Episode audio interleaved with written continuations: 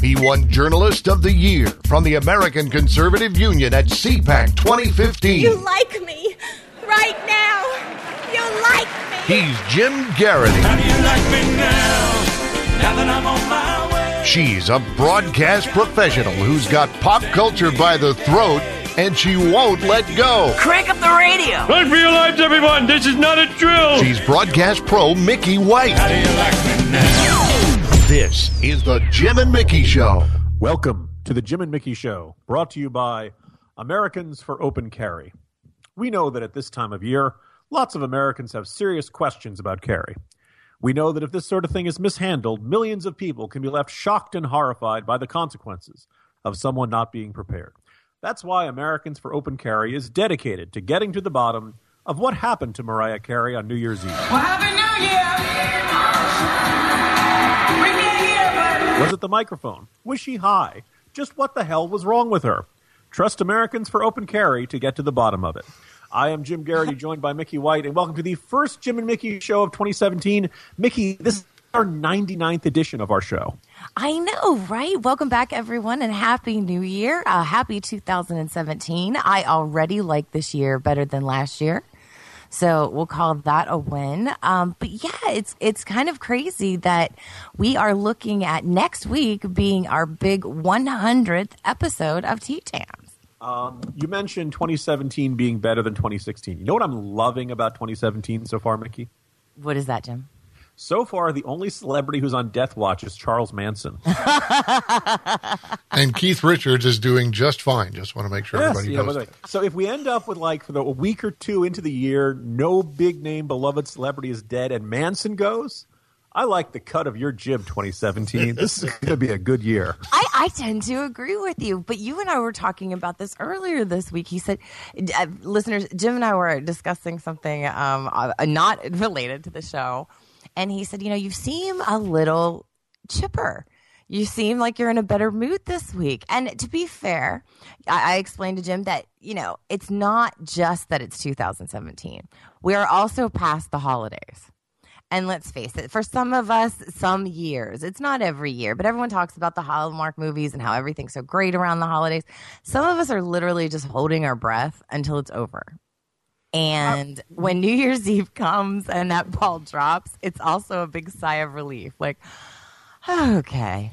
Eventually things will go back to normal. Some people Yeah, hold their breath to keep uh, keep from getting into the police officer's breathalyzer. That's another. well, and then there's that as well. But eh, but for me, I am one of those people who generally I usually love the holidays. I'm usually someone who loves Christmas. Um, I've I've often been alone in this in my family. I'm surrounded by Grinches, etc. But for whatever reason, I'm also someone who, when the new year comes, I like that flip of the new year. Now, I'm not someone who does a lot of New Year's resolutions, and apparently, Jim, I'm I'm not really alone anymore. Yeah, we're going to break from tradition and actually discuss our Trivial Tuesday a bit early because uh, we had asked listeners, was it what is their New Year's resolution? Am I correct, Mickey? Well, in, in actuality, what I asked was, what New Year's resolution have you already broken? Ah, okay. And and I, you know, because I was thinking of people who make New Year's resolutions and never actually do it. But we only got two responses, so this only indicates to me one thing: um, that we're in direct response to to the question. One, either no one liked the question and everyone's keeping up with their New Year's resolutions, or as our answers did indicate, and again, this is a unanimous answer across the board, which was I don't do resolutions anymore, so I win every year, suckers. Okay, that would explain something. It was two o'clock, January first. have a, a light day. It was, it was, it was one of those things where, uh, uh, because of the timing of New Year's Day, both the first and the second, it wasn't sure whether it was an actual work day or not. Uh, midday, I'm going to the gym, and usually, what's the cliche, right? Everybody's there in the gym. All the machines are occupied. All these people who've never seen the machines before are on them and getting caught in, you know, the, you know, the, their foot's falling in between the the stepper and the aerobics machine and all that stuff. Um, the place was not quite empty, but but sparse, I would say. Um, so I kind of wonder if Americans are, are you know, um, giving up on New Year's resolutions. They've, they've they've tried them enough times. They're ready to give up on it. And uh, in conclusion, Mickey, do you have any New Year's resolutions, or are you in the eh, I don't do this anymore category? Well, I, I, I I've never been exceptionally good at resolutions. I always try to set goals, and I always see them as slightly different. Because instead of being like, oh, you know, I want to stop doing this or I want to do this or whatever, then I, I, I generally set goals for the year. Like by the end of the year, I would like to do this and kind of set up a plan to get to that goal. Um, however, you mentioned the gym, and I mean, normally, and again, this is even on my list as far as a goal is to get in better shape. Like that's almost always right at the top of everyone's list, if not the very number one thing. Um, and for years, it was the number one resolution. Everyone wanted to lose weight. Everyone wanted to get healthy. And for whatever reason, for the first time this year, the number one resolution that's coming across in polling is that people want to be a better person. Oh, I- Now- I, I salute that. Well, okay, fair enough. But if you think about it, how much work does that actually require? Like a lot of people's resolution is to go to the gym, they have to show up at the gym, etc. If if you say you want to eat better, you have to, you know, actually do that. If you say that you want to do something very specific, you know, I want to run a marathon, I want to get a raise, I want to do whatever, it's going to require specific effort and an end goal. If you make your resolution to be, quote, a better person than you were the year before, and I'm guilty of this myself, but if you make the resolution to be guilty uh, or better than you were the year before, is this kind of like the human version of new and improved? I gave that one up on the 2nd of January, and I bet I wasn't the first person to do that. See, you know what I'm saying? Like, like I want to be a better person. Okay, Oops. Oh, well, there's always Yeah. next year. right? If Like, a- oh damn. Specific criteria there. Maybe it's a little bit better. But look, I, I don't know about you, Mickey. I'd rather live in a country uh, or a society full of people who are a little on the chubby side, um, perhaps haven't quit smoking, perhaps haven't improved themselves in a little bit good, rather than to be in a world full of thin, non-smoking, healthy, rotten people. I'll, I, I salute you if you're trying to be a better person in 2017. I think I think there's almost an implicit admission that most of the country was rotten to each other in 2016. So. Um, Well, and, Uh, and maybe that does have something to do with it. But again, I am someone who, when you make that flip of the new year, maybe it's because I like spring so much. And once we get past the winter holidays, we get past New Year's, I, I start to think about the fact that one, you know, daylight savings time is coming to an end. Um, and two, there's there really is something to that whole end of the year wrap up. You know, all the nostalgia things we talked about last week, and then being able to let it go when you flip the new year to being like, oh, okay, and now we start over again fresh. But I think that that's you know New Year's Eve is part of that buildup as well. I was going to say New Year's the concept is wonderful. I, I think the, pro- the uh, New Year's the execution and or New Year's the timing is the problem because you have you know Christmas, Hanukkah, the biggest holidays of the year. Everybody you know this month long build up. Everybody exchanges gifts. Everybody sees family. It's all terrific. And then like le- literally less than a week later, you've got another holiday. It's supposed to be a big deal. You probably haven't even finished all the Christmas leftovers. Um, you may or may not have exchanged the Christmas gifts you want, and then you're supposed to have one other big party. And I'm pretty sure in a previous edition of this show, Mickey, I've pointed out to you the two worst nights to go out to a restaurant in the entire country are um, New Year's and Valentine's Day. Everybody's got the special menu. It's crowded. Uh, you got to get dressed up, and it just kind of is this. Uh, you, you, we would enjoy New Year's better if it was in like the middle of June or something like that. It, it's it's you know, it's it's a miser- it's usually a miserable night to go out. It's cold. It's windy. You know, you got to take down the Christmas lights. All kinds. You know, it's just a bad timing to have this other big uh, celebration and and you know alleged time of renewal. Perhaps we could pick another calendar to celebrate the New Year with. Like when do I- yeah. Gregorian monks have their New The Chinese know what they're doing. They give it at least a month, right? They bring out the dragons and the fireworks, and everyone has a good time. Right. The Jews know what they're doing, right? They do it in the middle of fall. You know, right now like one of the best parts about getting older weirdest parts i don't know is you know I, i'm someone who enjoys new year's i like to go out and do our thing and whatever um, and it's always a little bit different every year what i find so fascinating is the older i get the more people who are like yeah i'm staying in this year i'm probably not going to make it to midnight and I realize that's because of exactly what you just said. You know, it's the end of the holiday season for these people. And in your case, the real holiday came this week when the kids went back to school. Yes. So if Other parents have had their kids at home for nearly two weeks at a time with absolutely no school and nothing to do but play with their Christmas or Hanukkah toys. Um, by, you know, 10 o'clock on Saturday night, a lot of people were tired. You, you put your, your finger on the on the issue there, Mickey. Uh, at least in this house, as much as I enjoyed, I love seeing my kids home from school, and I love seeing my kids go back to school uh, early this week. The I, I, we always have this vision, like the New Year's Eve parties in When Harry Met Sally, right? It's kind of fancy, but not too crowded. Everyone's dressed up, looking good, and the most romantic thing in the world is to have somebody to kiss when the ball drops. And uh, for the, the, the actual parties, the actual get-togethers, never really seem to turn out that way. And so I, uh, I kind of wish we. Had, I, I think part of the problem is the natural. Uh, you're you're you're you're psychologically hungover from Christmas, if Well, not. Well, and uh, I think that the target audience for New Year's is really limited. It's like Valentine's Day. Yeah. You're limited to those who want to have the magical New Year's Eve because they're single, right? And they end up being disappointed nine times out of ten, but they still look forward to it. And then you have like the young dating couple or people who are engaged, or of course, if you're a movie, that you have to break up just before New Year's Yeah. so that you can get back together on New Year's Eve. But it, it's it's definitely part of that whole mystical romantic part of it. And again, you and I are old married people, but we are both kind of good at still doing the dating and going out thing. But even we have our limits. Um, I don't think that most people are nearly as interested in investing in New Year's Eve after a certain age anymore either. I think like if you have a you know a cool thing that you go to every year, that's great. But I think there's definitely you know it's either before you have kids or long after they're gone. You know, actually, now that you're mentioning it, it's, maybe it's the fact that we can see uh, not you know just a little bit down the road Valentine's Day, another wintry night where you're supposed to go out and have a really good time, but everything's kind of overpriced and crowded and fancy because everybody's doing the exact same thing at the same day. What we need is like a national jumbling of all the holidays. Uh, the habit I've gotten into, Mickey, is to go to a Mexican place on St. Patrick's Day and an Irish bar on Cinco de Mayo. They're not crowded. You can play easy time getting a table. The So what we service should is do is actually put know. all the holidays in a hat and just kind of like shake them up and pull one There out and be like, "This is what we're going to celebrate this year at this time." There you go. And that way, you're not, you know, you're not trying to, you know, work your way. I'm not opposed to this, Jim Geraghty.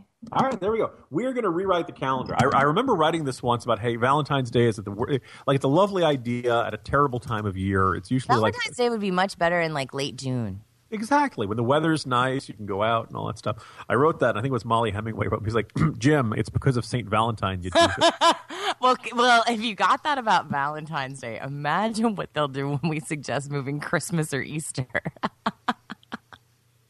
See that at least at least Easter there's a little bit of flexibility. It's springtime. It kind of fits that time of year. I kind of feel like uh, New Year's and, and Actually, Valentine's Day truthfully, off. Christmas kind of fits its time of year as well. Yes. You don't mind being home, you know, the whole, you know, fireplace, chestnuts roasting, snowy, etc. Although apparently we're supposed to get a real snowstorm this weekend on the East Coast, so we'll see about that. Um, I don't see a lot of snow here in Virginia during the holidays, so that's not something that really like triggers with me anymore. But when I was in Pennsylvania, that was a big part of it. I was going to say we uh, maybe maybe in the I don't know if we'll do this a hundredth episode or some future episode. You and I will rewrite the entire calendar. We'll kind of almost be like the NFL draft. We get to you know each holiday we'll get a chance to choose what month it wants to be in and uh, and figure out when it works best. All right, listeners. Well, thank you so much for participating every week in our Trivial Tuesday. We're going to talk a little bit more about upcoming topics later in the show. Um, but coming up in the next segment, we're going to talk about a show that has most of America talking. They, I just can't decide if they love it or they hate it, or maybe they love hate it. We'll be right back. There's a bold one in every family. Anywhere the bold one goes, he gets dirtier than anyone else. He's the bold one. He's the one we want. Bold can make the bold one bright. Bold can make even the bold one bright because Bold has a power team that breaks up tough dirt and lifts it away. A power team so strong it makes things more than clean. So strong it makes things bright. Here's Cousin Harriet. Here's Cousin Gilbert. And, um, here you are. He's the bold one. He's the one we want. Bold for the bold one in your family. Bold can make the bold one bright. Welcome back to the Jim and Mickey Show. I am Mickey White along with Jim Geraghty. We are opening up our first show of 2017 by hitting up an old favorite. Jim, I watched The Bachelor this week. I would make fun of you, but Mary Catherine Ham uh, also is a, a diehard fan, writing up summaries. We've had her on the show before to discuss it, so I'm not gonna I'm not gonna mock you too much, uh, Mickey. But so so how did this bizarre social courtship ritual um, involving a harem, some un, un, in, inconceivably lucky fellow, uh, and an insufficient number of roses? What what did it do to entice you this year? Well, here's the thing. I haven't watched The Bachelor since I think maybe season two or three. Uh, this is 247 now, right? something like that. It's something insane. I do, however, watch and follow um, the creators of The Bachelor on social media, and I find them to be uh, very entertaining. And as you mentioned, we have a lot of friends who not only watch The Bachelor but write about it. And this particular season, I, I felt the need to tune in, and I couldn't figure out why. I'm, I'm not gonna lie. There was a there was a part of me that was suddenly drawn to like, you know what? I'm just gonna like throw myself into this pop culture abyss known as The Bachelor, and it had been so long since I'd watched it that I really couldn't even remember why people watched it, if that makes sense. Um, however, I, I realize now in retrospect there was a reason that I was drawn to this particular season of The Bachelor, and it's because it's par- it's beyond parody for even The Bachelor, and and that's going somewhere. Our lovely man, our gentleman, our Bachelor, Nick Viall. According to this article in People, in the magazine that Mr. Bias picked up for me because he loves me, that has George Michael on the cover. Um, they had an article in here that I'd read prior to the show, and it didn't trigger with me until we started talking about show prep um, about what it was that made me decide to watch The Bachelor this season. And here you go. This guy was in season 10. Nick Viall or Vale or Vale, Vile, I don't know. We're just going to call him Nick the Bachelor. Vile works for me.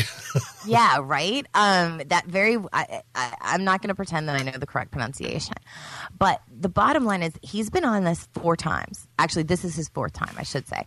Um, but season ten, he was the first runner up, and the Bachelorette at that time was Andi, a girl um, who he proposed to, and she said no. Oof. Oof. Then, Okay. then he came back in season 11 and get this. He made a late entrance in one of those like show surprising twists type things. They brought him in mid season as a ringer, I guess. And he also fell in love with Kaitlyn and once again was first runner up and did not get the girl. Ooh, double oof. This is kind of like watching Sideshow Bob step on rakes every five seconds. Then he was on Bachelor in Paradise. He claims to have fallen in love on Bachelor in Paradise. With and two then women. At the end, he ditched the girl. So, does So- this guy just like buy clergy in bulk?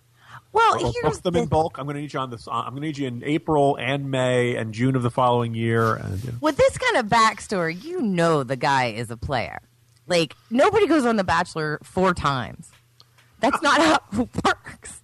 And um, at this point, one would think that he'd be able to, you know, date people normally outside of a reality TV show, but apparently not. This is the only way for him to find love in his mind. Um, so you can understand with this kind of backstory why I'd want to watch it. I start watching it the other night, and of course, the first thing that happens is they do this crazy hyped up limo entrance. Um, you know, there's backstories on all the girls, and there's backstories on him, and why you know he's truly looking for love, and he's here for all the right reasons Looking for love in all the wrong limos. right? so the the chicks come up in the white limos that are circling the house, like basically, you know, the cabbies at the airport. And they just keep picking the girls up and dropping them off, picking the girls up and dropping them off. And of course, you know, one spray tanned, over makeup, absolutely overdressed girl after another gets out of the the limo and then a girl gets out of the limo who is dressed as a shark. like left shark. Think Land Katy shark. Perry, left shark, Super Bowl shark. She's wants to be a dolphin trainer. And he says, But you're dressed as a shark. And she says, It's a dolphin. I need you to understand it's a shark. It had shark teeth, it had a shark fin, it had shark gills. It was the left shark costume. I was going to say, Left Shark was a national meme, and we all kind of loved him because of his and she wants inability to be a dolphin trainer. and she didn't know the difference between the dolphin and the shark costume. Let's just start there. She's perfectly qualified to be on this show. And I, I thought it was fascinating. You know, there was a lot of discussion about him liking, you know, different types of women and different colors of women and different women from different backgrounds and different races and religions, etc. Look, this I dude just likes looks like women. Yeah, this guy just likes women. And one of the best things I've ever seen ever in the history of ever is that one of the women that the producers sent to meet with him was a woman that he'd hooked up with nine months earlier. Ah! I mean, so so now he, he is not merely his past sexual history does not merely qualify. You can't. It's not really a group so much as a demographic. Correct. On the first night, he kissed a handful of women, including, I think, my favorite. She's kind of different. I'm going to call her the whore. because she What do you do decided for a living? Yeah. yeah, she decided from day one, when she arrived there, uh, her name's Corinne, when she arrived there, that she was going to be taking him home as a prize in her pocket. and she is not going to let anything stop her from getting her man. Least of all, like having sex with him, or putting it out there. Like, that is not her concern at all. She wants to win. And she's pretty serious about it. Um, so I think she's, you know, I think that with his style meshed up with hers, it might actually work out. They were made for each other. Absolutely. Ab- and of course, you know, it was the very first rose ceremony, and he also gave out what um, was the what they call the the first impression rose. And I thought it was interesting because there's been a lot of discussion about whether or not you know they they have not enough kind of biracial couples on The Bachelor. Um, I don't know that they've ever had you know the Black Bachelor and, and all of the things that they discuss all the time about these type of things. But he gave his very first impression rose to a gorgeous black girl who he clearly is smitten with. Like he's all googly eyed when he talks to her. Um, and so that was kind of interesting. And of course, you watch these crazy women who have known this man all of 30 minutes and break down in tears because they're losing the man of their dreams if he doesn't give them a rose. And I realized as I was watching that final rose ceremony that this is why people watch. These women are crazy. there was a woman there who was crying and boo-hooing because she wasn't sure if she was going to be the first, you know, 22 women to get a rose from a guy that she had known, she had spoken with for probably less than a minute in real time. And watching it was absolutely insane. What I did notice about him, if we're talking about his demographic or his type, I did notice that it had less to do with any of the things that I previously mentioned and a lot more to do with whether or not they had big boobs. Really? Big boobs. He's that transparent, really huh? Popular for that first impression rose and all the roses that went out on the first night. I will tell you this. Spoiler alert. The shark girl got a rose. Okay, so uh, also like on any reality show, isn't like the first episode about standing out? Well, that's the whole idea. Is like I think that's part of what made. Obviously, that's why the Shark Girl went with Shark Girl. But we have no idea what Shark Girl looks like. she, wait, she was in a, a shark costume the entire episode. Yeah, she was in costume the entire episode, so all you could see was her little head, like part of her face. I think that she doesn't have boobs or doesn't have big boobs. What is he thinking? And the shark costume, when she takes it off, everyone will be like, "Oh, that's why she was hiding that first. um, but it Well, was she has a fin. For- she has a dorsal fin, which is really unusual. That's I, well, and anyone who watches these knows that there are producers' picks and people that you know put the producers put in there in order to kind of mix things up. I was watching just the top, you know, obviously the top twenty-two. As I always say to Mr. Bias when we watch these types of things, some are for fighting, some are for dying. when you're at the first cuts. Because some of these women, yes, he probably has interested, and others, you know, the producer's like, no, you got to put this crazy bitch in there.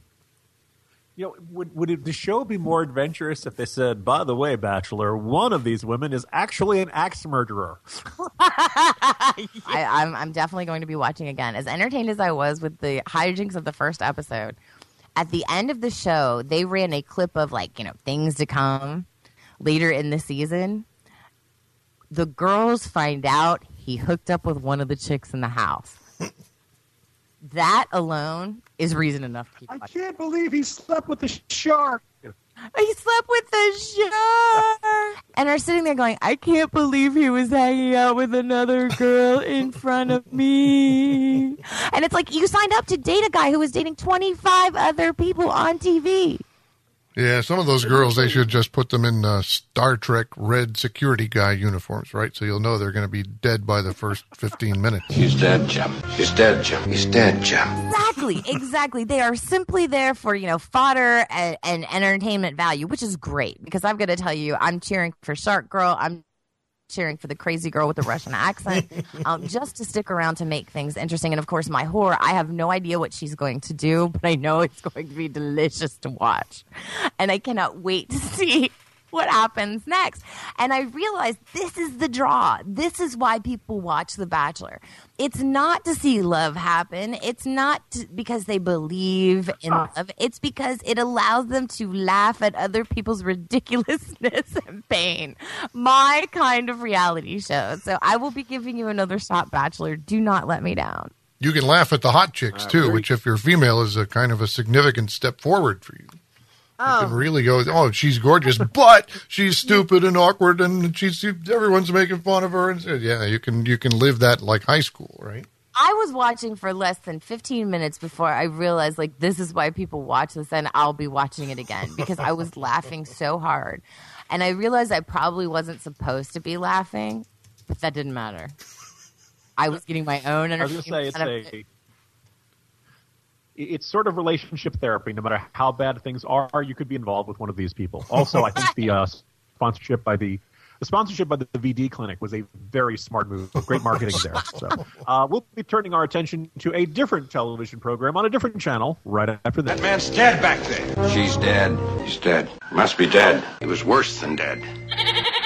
Hurry, folks. Step right up, shoot a duck, and win a jar of natural orange flavor Tang. It's the new improved Tang that tastes better than ever. Boy, I like instant Tang, but I hate the idea of shooting a relative. Just shoot one little duck, duck, and get this big jar of Tang. Tang? Goodbye, Auntie. You missed, but you can't miss with Tang. And if you really want Tang at its best, make up a pitcher full and cool it off in the refrigerator overnight. Great for breakfast or any thirsty old time. Mm. Just guzzle in some of that Tang. Okay, Aunt Duck, hold still. Why, you miserable tangster. Now wait, I was just kidding. March. Step right up, folks. Get the rabbit and win a big jar of Tang. It's a living. Drink Tang, gang. It's Tangerific. Welcome back to the Jim and Mickey Show. I am Jim Geraghty, joined by Mickey White. And Mickey, if you looked through my DVR and said, "What network does Jim watch the most?" Actually, what would you what would you guess? What would you predict? What what network with shows would you think that I uh, ended up recording the most and watching at my leisure? Okay, this isn't a network, it's a cable channel, but I'm going to go with sci fi. Uh, decent guess. Um, not really though. I um I, I enjoy the Sharknado as much as the next guy. Um, but actually, I, I would say uh, probably it's CW uh, because of the the plethora of superhero shows. I think it's got a superhero show just about every week. I used to work for that Um, station years ago, and um, they always have to me a very unique lineup. And you Mhm. find uh, shows that ha- don't necessarily have the broad base appeal, but they're extremely well written for the smaller audience. Um, and so they're kind of branching out into a slightly different kind of, of comic sh- book show, or at least at, at first glance. If you hear the name Riverdale, it might just sound like, oh, that's suburban school. You always kick their butt in in football in high school. Um, but in fact, no. It's so it's it's inspired by the Archie comics. But Mickey, I, I think I sent you the, the trailer Wait, for it. like I'm going to send it to Dave right after Archie, this. Veronica, those people. Yes, exactly. The the redheaded gawky guy who everything always seemed to be perpetually in the uh, squeaky clean fifties. Although really at the heart of it was the question: Do gentlemen prefer blondes or brunettes? And, right, because this you know, this ultimately becomes: Are you a Betty or a Veronica? precisely. And uh, yeah, for the for the record, Veronica, it's not even close. Um, but let's just to point out that like For so the it- it was record, this nobody's kind of shocked by your answer. Yeah wholesome um you know all americans 50 americana at the at the uh getting together at the at the drive through at the diner um and so cw's taken this and i I've, i think that we you and i on this program have complained many times about the seemingly endless spate of reboots and reinventions and taking old ideas Mickey, this Riverdale looks nothing like the old comic book of Archie. If anything, it looks like one of my all-time favorites, Twin Peaks. It is a dark, ominous tale. I think the catchline is everybody tells a story. Mickey, that's marketing right to you. That's I was right going to say. I'm sorry, what? Suddenly my ears are peaked. Please tell me more about the bodies. So I, you know, get, and it's not just that they have uh, Madchen Amick, who was one of the cast members of Twin Peaks. The the teen heartthrobs of my younger years are now playing the the older hot teachers. I believe. I think that's a, a good indicator of how time has passed. Um, but the entire thing just looks creepy and ominous and mysterious, and not quite in the. Um, uh, Westworld, you know, something somewhere is, you know, like everything looks normal, but something's terribly wrong type. Um, it's very much this foggy small town. Um, and, you know, yes, you can definitely, you know, the, the lead definitely has red hair. Um, but I'm starting to get the idea, Mickey, that, that somebody was assigned, okay, you got to make a show about uh, Archie and that old comic stuff. And they said, okay, we're going to keep the name, or we're going to keep the most basic concept of it, but But we're gonna go dark. everything. yeah, I don't really want to watch the. I don't. I don't really want to write this kind of a show. So I'm going to write the show that I want to write, and we'll just go with it from there. And that seems like uh, what they've done with. And I've, I haven't Let seen it yet as of this question. taping is not aired. Yeah, but I'm intrigued. Yes. Well, let me ask you a question. Is this similar to what they did with Smallville? Like in recreating the characters so that they could develop storylines that were new and fresh? Um, probably a safe uh, comparison there. Smallville was probably one of the was a weird um, contribution. Yes, it was a reinvention of, of the adventures of young Clark Kent. they could not. Uh, they, they they announced the last episode he would become Superman, so everything would be about him before. You know, he's slowly discovering his powers, but he's uh, still an awkward teenager. Um, and lots of people kind of rolled their eyes the idea that young Clark Kent kept running into every other character in the DC Comics universe except for what everyone wanted to see, Batman. Um, but the idea of trying to bring superheroes to the, you know, uh, the classic, you know, not not that was CW because Bruce Wayne was away at boarding school. There's no Um, way he would be hanging so out I- wherever Smallville is. Exactly. Yes, and you know, and, and lo and behold, he just happened to stumble into every other major uh, character in his life: uh, uh, young Lois, young Lana, young Lex Luthor, all that kind of stuff. Um, but yeah, I think there's there, there's so I'm intrigued by this, and I kind of wonder if if if if Hollywood is going to force if if Hollywood is terrified of ma- taking a new idea. They're terrified of, of developing a concept that doesn't have pre-existing name recognition, a conceivable pre-existing audience of people who know these characters and want to watch more of them. But I almost want to say, okay, if you're going to be forced into it, give us stuff that is so completely different that you don't recognize it. Maybe the you know compare compare like the the, the fugitive TV series and the movie. Every gas station, residence, warehouse, farmhouse, hen house, outhouse, or doghouse. This, I mean, this falls in line with and goes back to the idea that they can put anything on TV involving familiar characters and we'll be okay with it. This is how spin-offs kind of originated. And when I think of things that were a bad idea, I always think of Coy and Vance Duke. Who are Luke Coy and Bo- Vance Duke? Yes, they were the cousins that oh, replaced Oh man, I've Luke and Bo. I feel like I've I feel like I've just discovered a pop culture treasure trove that's been completely undiscovered. Wait, so they did a spin-off of the Dukes of Hazzard with other cousins? Other Well, Dukes? they actually didn't even really make it a spin-off. They continued the show because of contract negotiations with new leads and made them cousins and they were Coy and Vance. And Coy and Vance were horrible. Uncle Jesse, you know, after six years, I don't think I'm going to recognize my own cousins. Oh, I think you'll recognize him.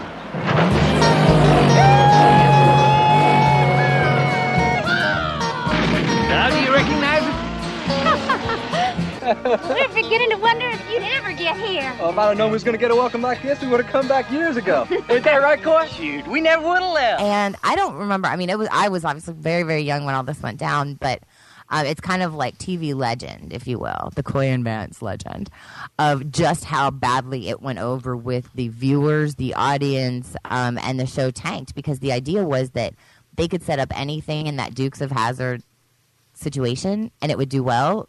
And then they introduced Coy and Vance, and well, it didn't. Well, well, well. Looks like us Dukes is back together again. The star of the show is the General Lee, not the guys driving it. um, see, okay, the greatest example of this phenomenon, where all of a sudden there's a new character and a new actor that is front and center, and all of your familiar characters are either receding to the background or something's going on. like halfway through the run of the X Files. David Duchovny's becoming a big star, starting to do movies, starting to think he's a little too big for his britches. Uh, gets into you know protracted contract negotiations with the the creative team of the X Files and, and the network and all that. And they all of a sudden introduce a character, Agent Jeffrey Spender. And for about three episodes, Agent Jeffrey Spender is a very big deal. And, and Fox Mulder's in the background, and all of a sudden, Jeffrey Spender is, you know, traveling around with Scully and, and this very, you know, su- suddenly acting like he's the lead of the show. And, you know, longtime viewers are like, okay, even for the standards of this show, this is mysterious and weird, and uh, something paranormal is going on. Um, and the, the at some point, David Duchovny works it out. He gets a good contract. He comes back, and now all of a sudden, the show has developed two leads. Mhm. So you know what happened, Mickey? Agent Jeffrey Spender was suddenly shot by the cigarette smoking man. Nonetheless, in Fox Mulder's office now. So this is this, this build up of this storyline. All of a sudden, this guy seemed really bored, and he's dead. They, you know, he slumps down dead on the floor of Mulder's of Mulder's office. Now, here's what you know. I, I've argued about this with other fans. As far as I know, in my viewing, I don't know whether the network broadcast the episodes out of order or something like that. I don't know if they ever referred to Agent Jeffrey Spender again. so as far as I'm concerned, his body is still on the floor of Mulder's office. No right one there, and. No they're just stepping over it every time they come in and out of the office. No one is even acknowledged. Oh, it's terrible what happened to Spender, or oh, Mulder, it's very suspicious. Your rival just you know ended up. No, it just completely ignored it. It's like he never existed. Uh, I, I So want throw this in as we're contract continuing because you just reminded me of it with your story. Was Bones actually came back this week and brought back Zach, who is a character that's been gone for seasons. Um, but when you talked about killing off characters, they have a tendency to do that on that show, um, and then name people's children of, of after them later. So they refer back to them because their children are named after the dead characters. Weird little twist in the Bones story.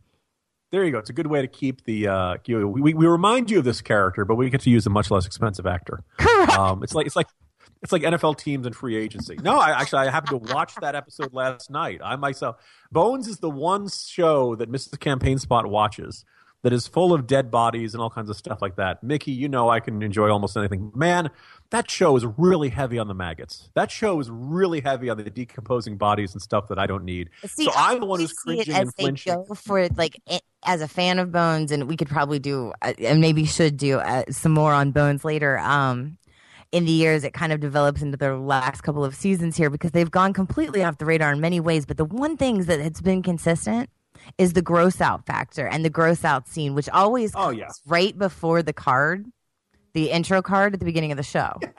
And so, you know, like we're always waiting here, you know, uh, Mr. Bias and I were watching the show is we're waiting for that moment when we know. And it used to be because I used to work crazy hours and whatnot, I would come home and we would be eating dinner as Bones was on. And it was on And it's- every single week we would just Oh, sit down to dinner and get to the scene where like the maggots are coming out of the dead cow that's been laying there, or the dead face, seen a or the dead body. large. Or one of my favorites was a dead person who had been run over flat like a pizza box, and they opened the pizza box up, and there was a body. It was it was too much. And but again, we learned to just expect that, and also to not eat while watching Bones. Yes. See, whenever I, you know, uh, for some reason, my my wife, who will who finds bunnies scary in the right setup, uh, ever since uh, Donnie Darko, uh, can watch that show and not have any problem. Meanwhile, I'm watching like the you know centipedes come out of the eyes and all kinds of messed up. And I'm like, ah, you know, stop that. And I need to calm myself down by watching something relaxing and soothing and easygoing, like um, Homeland or something like that. You know. Uh, or you could always Claire Danes crying, things It exploding stuff makes like me feel better, which of course is Discovery ID. There's nothing like a good death channel to calm your nerves late at night. So yeah, so uh, yeah, between that and CIS was really depressing. So it was a it was a dark, depressing, serial killer filled night of television uh, uh, so last Tuesday night. That sounds like fun to me. But again, I like the idea that everybody's kind of turning to these mystery shows, these thrillers. I, I'm I'm still waiting on a good psychic show. So if any of our listeners are familiar with any um, that are out there, there's one that's apparently on Amazon, and I've been toying with the idea of watching it or on Hulu. I apologize. Um, and I've been toying with the idea of watching it or not. But if you guys are familiar with any new shows or shows that we're missing, please do let us know, and we will try to uh, get out there and, and watch it and see what we have to say about it. Coming up in the next segment, we are heading into uh, the golden era of Hollywood where they get the opportunity to celebrate themselves every single week. Flight leader to ideal fighter jet, clear for takeoff. Roger! This is Fighter Jet and making a left bank to join formation. Flight leader to ideal fighter jet, turn indicator on. Red warning light will tell you when you're off course. You're flying by radar. Hold her steady. Enemy plane coming in at 2 o'clock. Enemy out of machine gun range. Set your rangefinder. Get set to use rockets. He's in my sight. Rockets ready. Fire one. Fire two. Three. Four. Flying in Ideal's electronic fighter jet is like flying a real jet fighter. You work the throttle, indicators, radar scope, and warning light. You control six moving targets via four rocket guns. Buy Ideal's fighter jet wherever good toys are sold. It's a wonderful toy. It's ideal.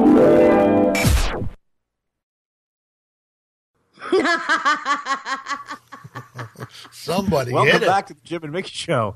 I am Jim Geraghty, and that's my cue to introduce introduce us, joined by Mickey White, who I thought was going to introduce this segment about the Golden Globes, but instead I'm taking the lead. Yes, this week is the Golden Globes kicking off award season. Just about every week, uh, you'll see Hollywood stars talking about how it's an honor just to be nominated. Uh, and then grimacing in around their eyes when they find out that they're not actually they are they indeed only nominated.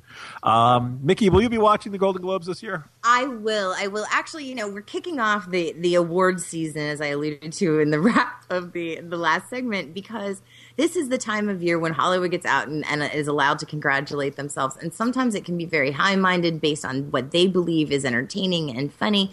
Uh, one of my favorite award shows of the year, though, is the Golden Globes because you have the opportunity to watch, um, have actually possibly have seen some of the movies and nominations. Um, and of course, because they also award, you know, in different categories for comedy and musical for television as well, and the small screen awards, this is the precursor to the Emmys, to the Oscars, to everything that's coming down the road. Um, and I always find that because you've got the mix of the different levels of Hollywood in the room, it's always more entertaining. And apparently, people drink a lot more prior to this one. Either to give that credit where the bartenders make a stiffer drink. the the credit to where it's due. Um, the Golden Globes, alone amongst uh, major you know film award nominees, splits up the categories into drama versus comedy. So when you say, "Oh, this year's Best Picture," uh, it could be Manchester by the Sea, the phenomenally depressing but allegedly well acted uh, and well written one uh, starring Casey Affleck, or Best Picture could also be Deadpool.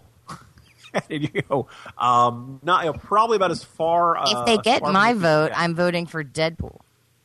Oh, can you imagine? I'm hoping Ryan Reynolds would give the entire acceptance speech in character, in costume. I Um, just like to see Ryan Reynolds stand up and talk, so I'm good. well, Um, the second thing is that this is the one where they're all at tables, right, Mickey? Yes, this is the one where they're all at tables, which again feeds into my theory about the booze. being Yeah. part of it. Um, this is when they're all at tables, they have dinners, they have drinks. Um, this is often where people have left to go to the restroom. Oh, and And their not made it their name in comes up in an award. Stumbling their way up to the stage, trying to yeah, get the there's always just kind of like one of those not quite ready for TV moments with the Golden Globes, and I think that's why I like it better than some of the over rehearsed and over thought out shows that are done. Be glad they don't mic Uh, them. It'll be like Leslie Nielsen peeing and the sound of it going out over the speakers. I was going to say Jack Nicholson always extends his leg out to trip somebody on their way up to the stage or something. So yes. Yeah, Somebody Um, always yeah, gets so-. Somebody always does something crazy. Somebody always does something or says something crazy, I should say, um, or you know, off the off the wall. Things that are always coming quotable come out of the Golden Globes. I mean, for them, yeah, it's a big night because it could lead into other awards. But for those of us who view, again, I mean, how many of us have even seen La La Land at this point? Even Yeah, though it just came out. all the awards, apparently. Uh, just came out, and and you know a lot of people seem to like it. But you know, it, it came out in New York and L.A. first, and those are the folks who've gotten a chance to see it. Um, also worth noting that this is the only award show that does both film and television. So if you've seen a lot of films, terrific. Uh, if you haven't, your chances of seeing one of the TV shows is a little bit better. A couple of our favorites and ones that we've discussed are on the list. Uh, Stranger Things uh, nominated for best drama. This is Us, one of your favorites. Um, uh, Night Manager is up for best TV series or movie. Um, a lot of you know familiar names. Uh, so your your odds of getting some, oh I, I saw that show I liked it much better here than in the Oscars where inevitably it it's you know also- for you know, it four also historical backs up what we dramas. talked about it also talked about what we backs up what we talked about last week, as far as there being such a deep pool of varieties of shows that are actually worth watching Mm. that we haven't really. the like yeah the likelihood of actually awarding somebody who, who's got it you know you're like oh that person's great. Whereas it does seem like at the oscars um, the picks are either you know nonsensical or it's it, it there i almost have felt like the oscars have been on this campaign to award the least known least seen movies and actors uh, of the year. There's almost this contempt for things that are for things that are popular um, and so I just feel like you know the Golden Globes deserve a little bit of uh, look. You know, Deadpool. A bazillion people saw Deadpool last year. Bazillion. You know, lots of people liked it, enjoyed it. Now, do you think this is great art? Eh, well, we we can debate that, but it's at least of interest. Um, whereas I, I, I, you know, call me crazy. Uh, I'm not going to say I will eat my hat, Nikki, because this has been a year of, of, of, of 2016 was a bad year for predictions, uh, and knowing what was going to happen, and a bad year for hat flavors too. Yeah. Uh, but if you had said, "Oh, you know, Ryan Reynolds is going to get an Oscar nomination for Deadpool," um, that would be pretty pretty shocking and exciting and enjoyable. That would be shocking, exciting, and enjoyable. I remember um, the moment when I realized that my worldview did not match up necessarily with these major Hollywood um, award ceremonies. I'm not going to say how old I was, but let's just say I was young. We're going to go with really young, possibly like laying in a crib. We'll just go that far.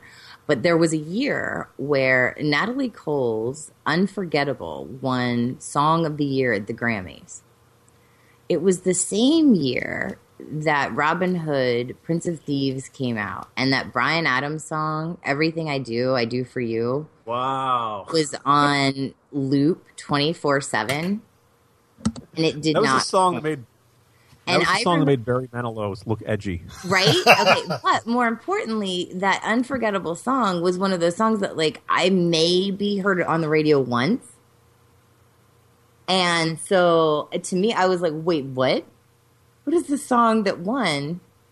When this other song, and again, I was really young, um, childlike, if you will. When th- this other song, I literally was on a loop twenty four seven, no matter where you were, all the time, everywhere.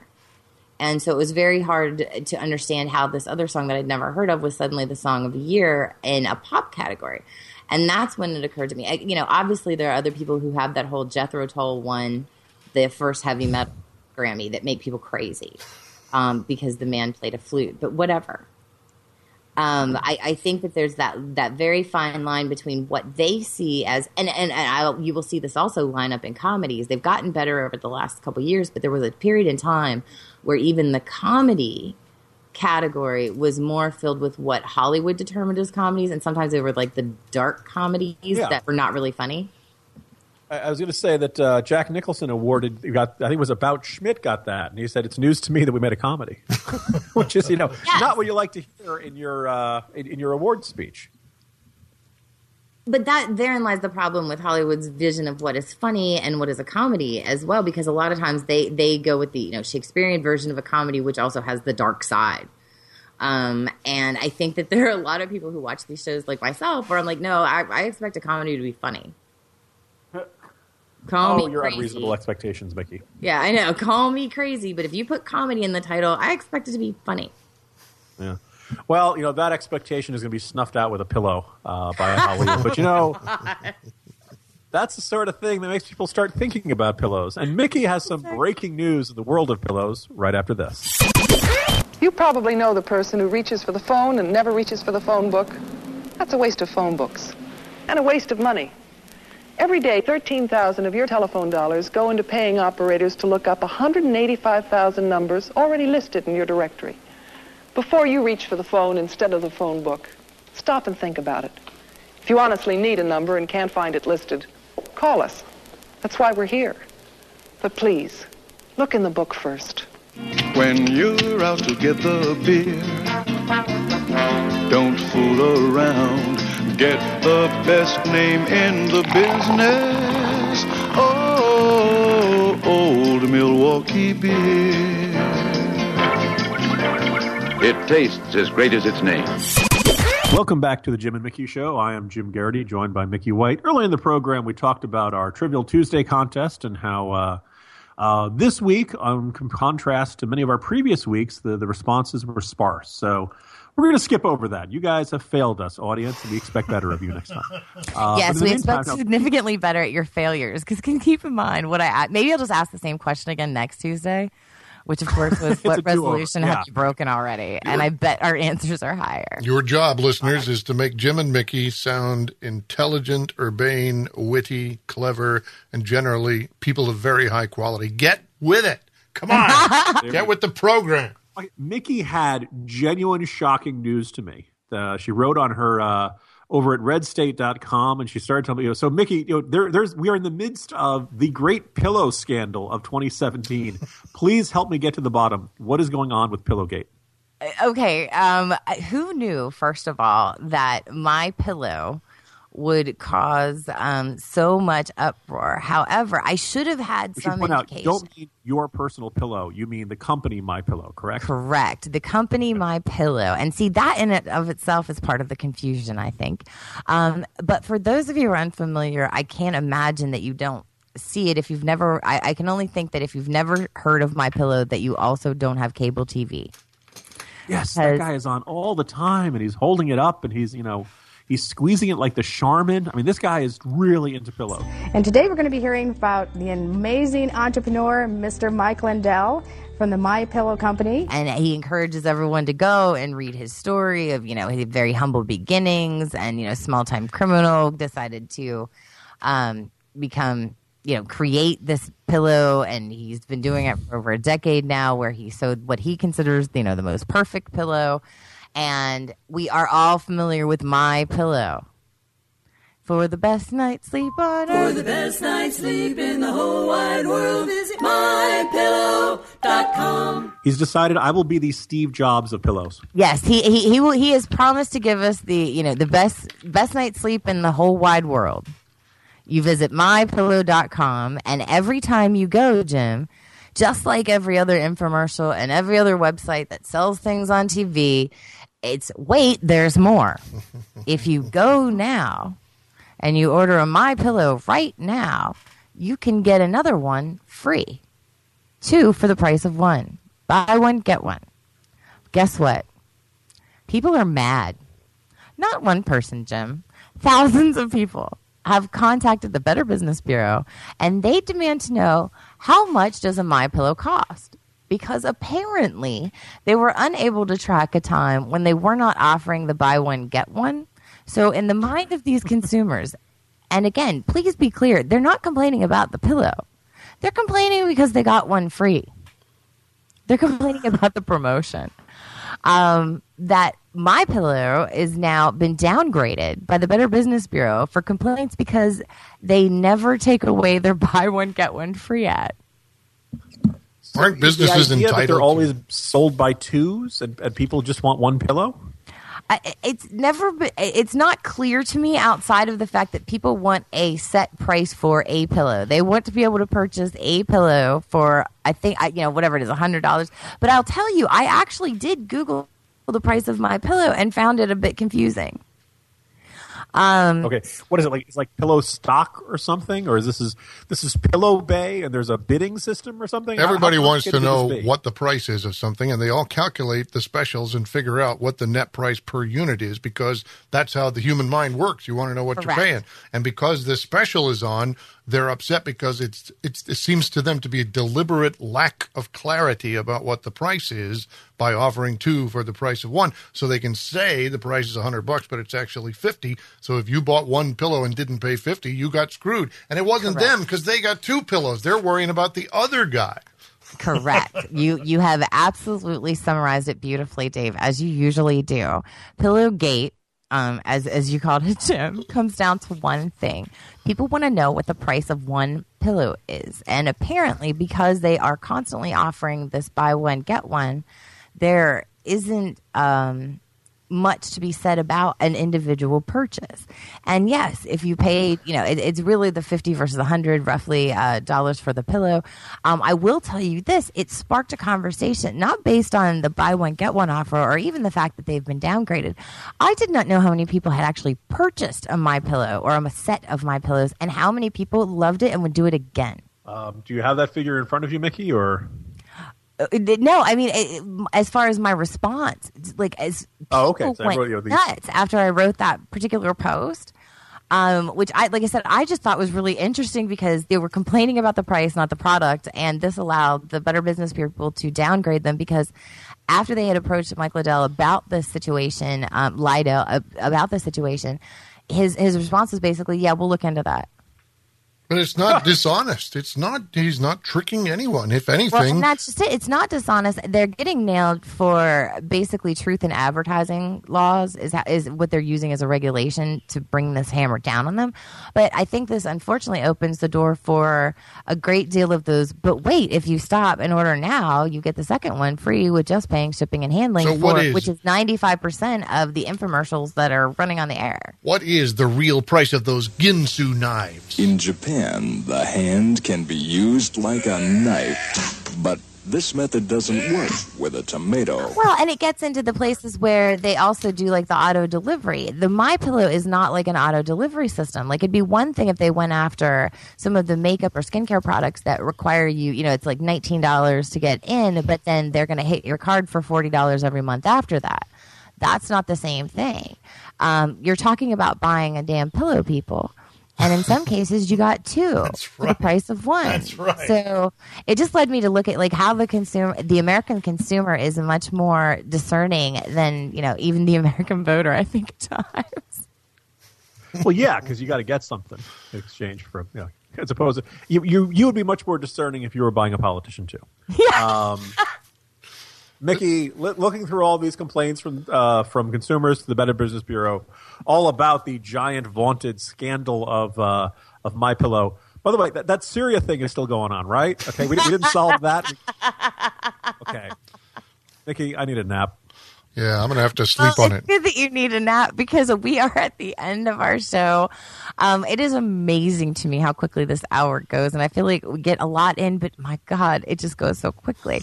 Um, thanks again, listeners, for being with us for the first show of 2017. Next week, we will be back with our 100th episode. Uh, the three of us together, it's fantastic. You'll be able to find all of these episodes on SoundCloud dot com forward slash Jim and Mickey show.